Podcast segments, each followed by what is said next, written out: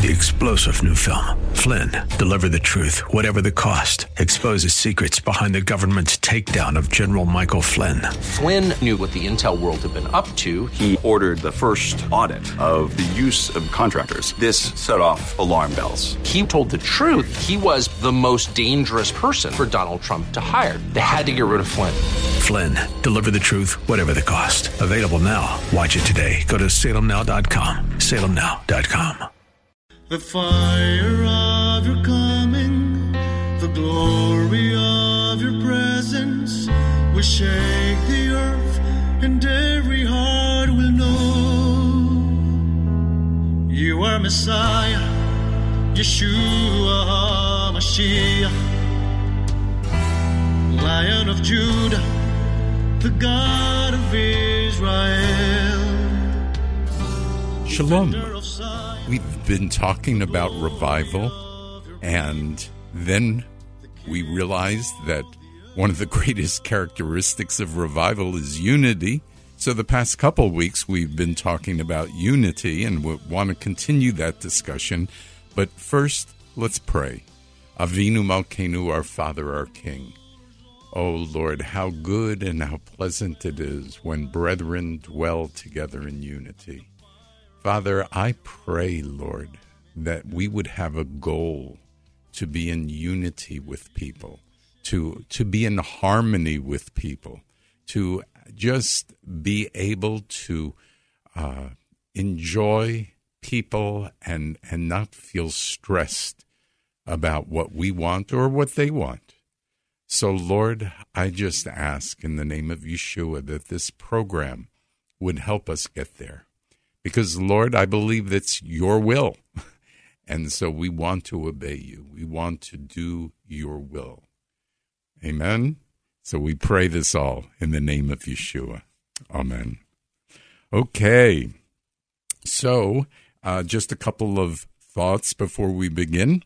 You know, um, I just wanted to mention that last year we fell short financially, and it would really be helpful if this year, because uh, our sign up year was a week or two ago, um, so this year it'd be helpful if we started off with uh, a boost, and so uh, you can pray about that with us, or you can help us make up the difference financially and um, help us with some finances for the airtime here. Uh, besides praying, uh, I would just like to mention that you can uh, give money to the Messianic Jewish community in Ukraine. It's still, we are still collecting. Um, as of this week, we're, I think, about $6,000 short. And uh, so we, we would love to send another $10,000 their way. So if you haven't prayed or if you'd like to give, uh, even though it's out of the news, uh, it seems to be there are other things in the news cycle. It's still going on and it's still tragic, and we want to really help people. So, uh, last week um, we talked about unity, and everybody wants unity, right? All the people want unity, but their behavior doesn't always create unity. So, how much time in our families and our congregation and our work do we spend arguing about the right way to do something, which takes away from our ability to actually do it? and uh, so, you know, I think this is a ploy of the enemy. The enemy steals our time. He steals our relationships because of disagreements. He steals us our, our emotional ability to focus because of disagreements. Look, Bible study is really important and prayer is also important. And if you do these two things, you're doing a lot. However, we also need to have a purposefully um, uh, behavior so that we have time to share the good news of Messiah, his love, his gift to us, his atonement for our sins. We, we have to share that. And oftentimes we don't have the time because we've been arguing, discussing, considering our theological differences rather than sharing the love of Messiah. So here are a few suggestions. I mentioned this last week on how we can be a messenger of unity. Number one, we should have unity in our core values. That's like our statement of faith. Just a few things that really are clear who God is, what He's done. The Bible is the Word of God. Uh, a few things like that, core values. And then let us show liberty to all the other discussions we have. Let, let us show liberty. And, and three, let us be an example of charity and love in everything we do, everything we speak, everything we say. Let it all be with tremendous love. And number four, no buts. well, okay. What do I mean by no buts? Um, no but is when we give a reason why our behavior doesn't measure up to developing unity or whatever we're supposed to be doing.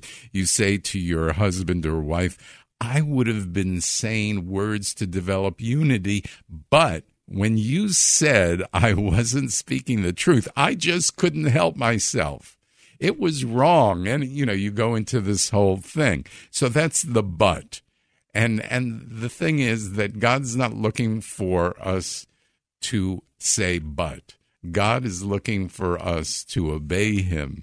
And, uh, you know, that, that's what we're supposed to do. Look, there are a lot of examples uh, that I can give you. One from a messianic point of view is it's fine for me to say that I don't agree with those maybe who hold the Ephraim or the two house theology, but it is not fine for me to make generalizations about them in conversation because I don't agree with their theological views.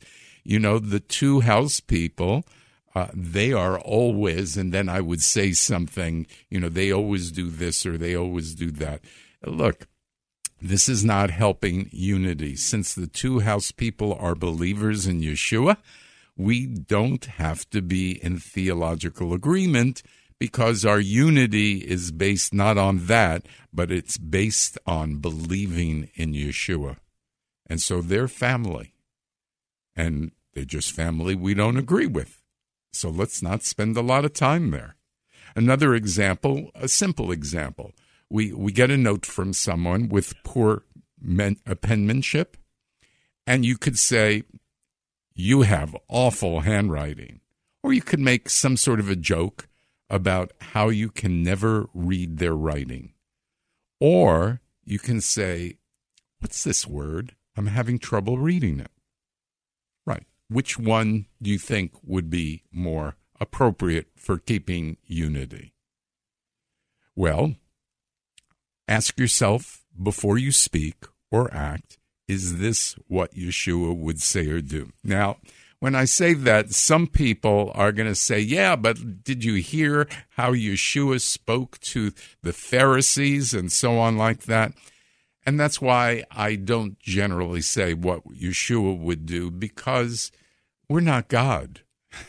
and so if if if God in all his pureness and his holiness says something that seems to be strong, uh, we don't get that same opportunity because we're not pure and we're not holy the way God is holy.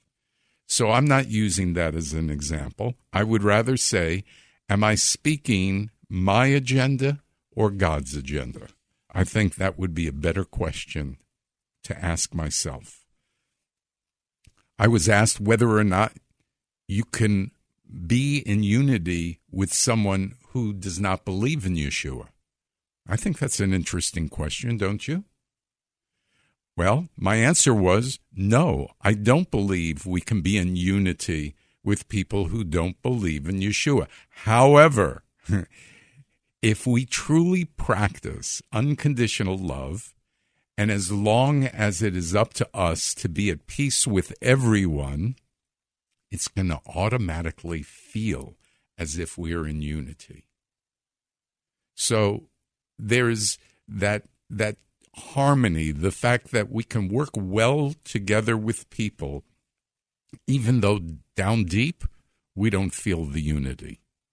The feeling of unity is when you feel that you are on the same page with someone, and you can be on the same page. You can feel the unity, uh, and they don't have to be believers. However, real unity begins with being motivated by God's word to be an example of one who believes in Yeshua and one who wants to follow Yeshua.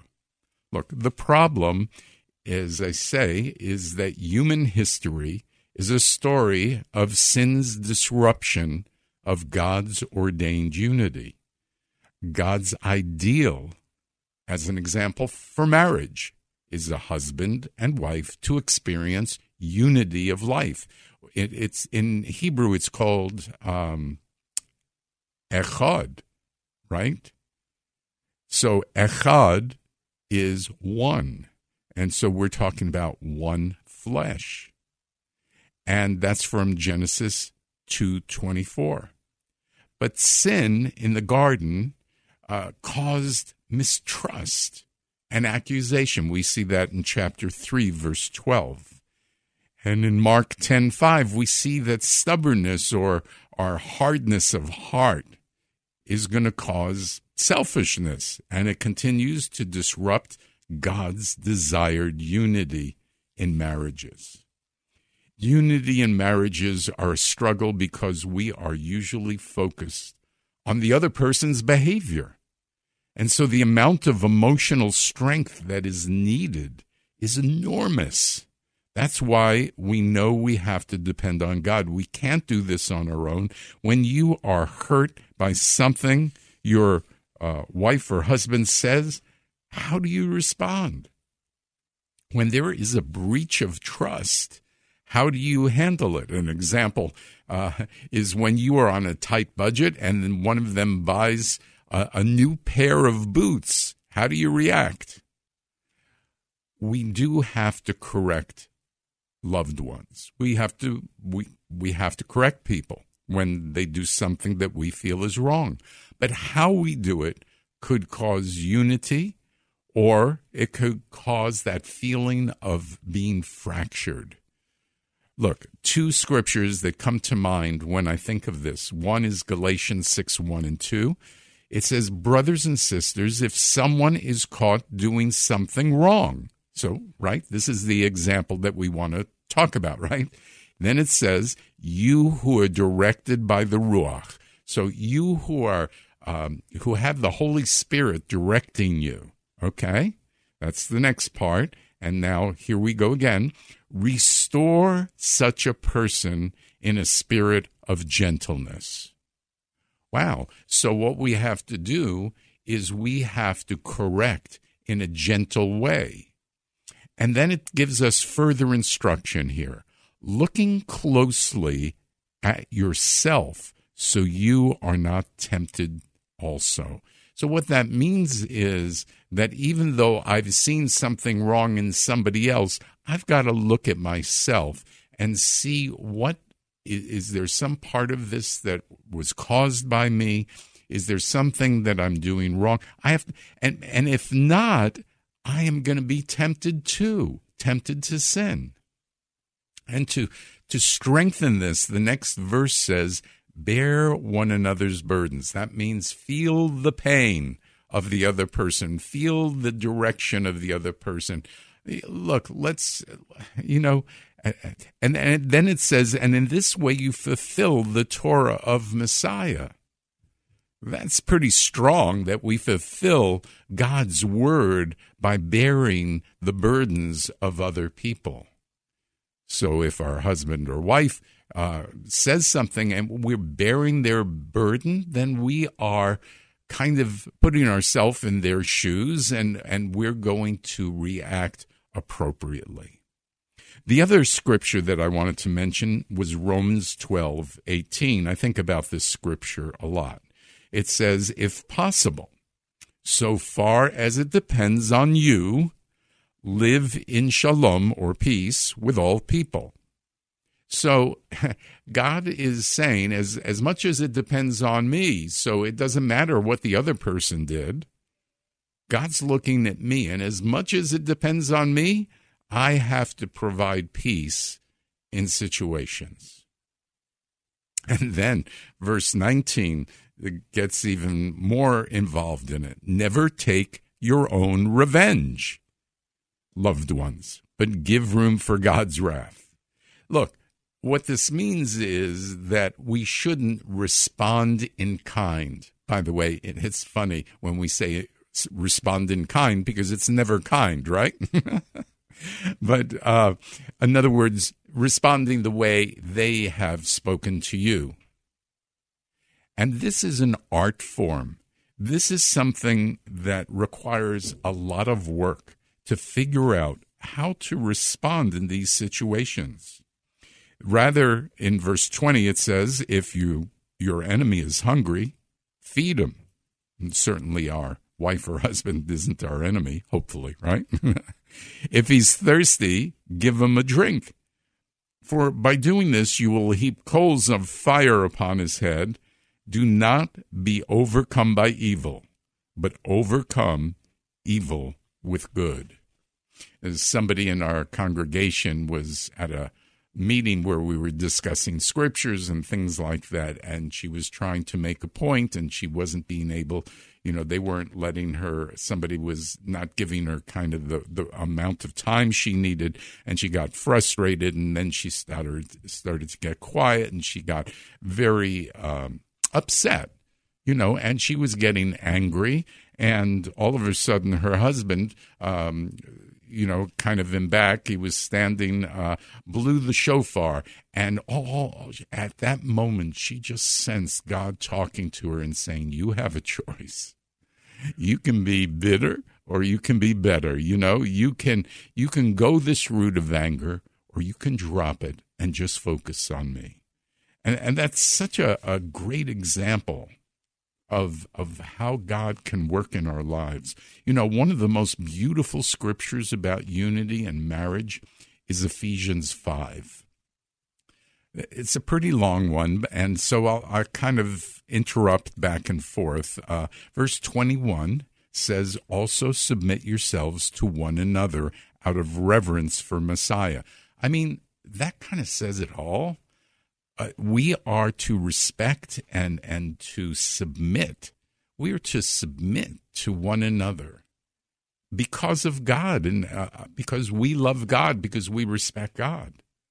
And then it says, "Wives, to your own husbands as to the Lord." So not only everybody, but a special uh, thought is that wives, you are to do this. And then it goes on and says, For the husband is the head of the wife, as Messiah also is the head of his community, himself the Savior of the body. But as Messiah's community is submitted to Messiah, so also the wives to their husbands in everything. Well, you know, many people find this uh, a struggle, right? Uh, and, uh, you know, but let me tell I always like to put the pressure on the husbands so the next verse, verse 25 says, Husbands, love your wives just as Messiah also loved his community and gave himself up for her to make her holy, having cleansed her by immersion in the word. Now, let me just say if wives had husbands who could do this, submitting to them probably would not be an issue. it says to love our wives as Messiah loved the community. He died for us. What more can you do? And so, husbands, at the very least, we have to die emotionally so that we are not blaming and we are not causing friction, but we are lift. Listen, we are cl- be, cleansing our wives by the immersion in the Word, the Word of God. And then it continues. It says, Messiah did this so that he might present to himself his glorious community, not having stain or wrinkle or any such thing, but in order that she might be holy and blameless. So look at this. This is crazy. God is presenting us without stain or wrinkle so that we can be holy or blameless. And that is the job of the man, the husband. He is to he is to present her without stain or wrinkles so that she can be holy and blameless. In the same way, it says in verse 28 husbands ought to love their own wives as their own bodies. He who loves his wife loves himself. Whoa. I mean, this produces tremendous unity. This is the power of unity, it's the power of love. Okay, so um, maybe I won't continue with the other verses in, in Ephesians 5, but let me say this. What stops us from unity is not loving unconditionally. What allows us to be in unity with God, with Yeshua, is that He loves us unconditionally, regardless of our sin. What stops us from unity is selfishness. It is what I want is important or how I feel is important or am I right because we should do it my way because that's important. I'm hurt, so uh, I have to show my reaction of hurt. You know, we we can't allow selfishness to rule. Self when when we don't decide to love unconditionally and be in unity, we give selfishness the ability to come into our lives. This is a spiritual battle more than a fleshly battle. God's ideal for the larger human family is again unity. Look in Genesis 11:1 1, uh, unity was really messed up by sinful pride. We we we see that uh, in and notice that what it says in there is that they could do anything if they were in unity. This we're talking about building the Tower of Babel here. This past weekend, let me show you how difficult this is. So, we had this young person who didn't know the Lord, and they came into the congregation with one of their friends who was part of our congregation. And one of our leaders spoke to her about the Lord and later, I understand that this guest, this is what her reaction was. Everything she said was fine. However, I could tell that when I said I was an atheist, there was a strange look on her face of like disconnect. And at that moment, I didn't feel welcomed. Well, you can see this is the pressure that is put on us as believers to act well in all situations. We have to react. There's so many things to react to. But you know what? I know this is crazy. This is our third class, our third program, so to speak, on unity, and we're not finished yet the but we are finished with today's program. So if you feel that this program's been valuable we would appreciate your financial support as well as your prayer support. And you can give the easiest way is to call uh, our office and give at 813-831-5673 we love for you to visit our Shoresh David locations, bring friends, bring Jewish friends, uh, we call them pre believers, those who don't know the Lord. Uh, look, for times and locations, go to our website, Shoresh, S H O R E S H, david.org. Okay? And you'll see times and locations uh, because we have four different locations that you can go to. More importantly, help the Ukraine. We'd love for you to do that. And if we can bless you by uh, coming to your Bible study, or, you know, please let us know. Would you join me as we close in prayer? Psalm 133 says, How good and how pleasant it is when brethren dwell together in unity. And Lord, this is our prayer that this would be our goal, that we could produce unity around us in, in our lives with people who we the, the people we care about and the people who we just meet. So I pray that all of those who are listening will grow in their desire to have a heart like the heart of Messiah. I pray this in the name of Yeshua. Amen. You are Messiah, Yeshua HaMashiach, Lion of Judah, the God of Israel.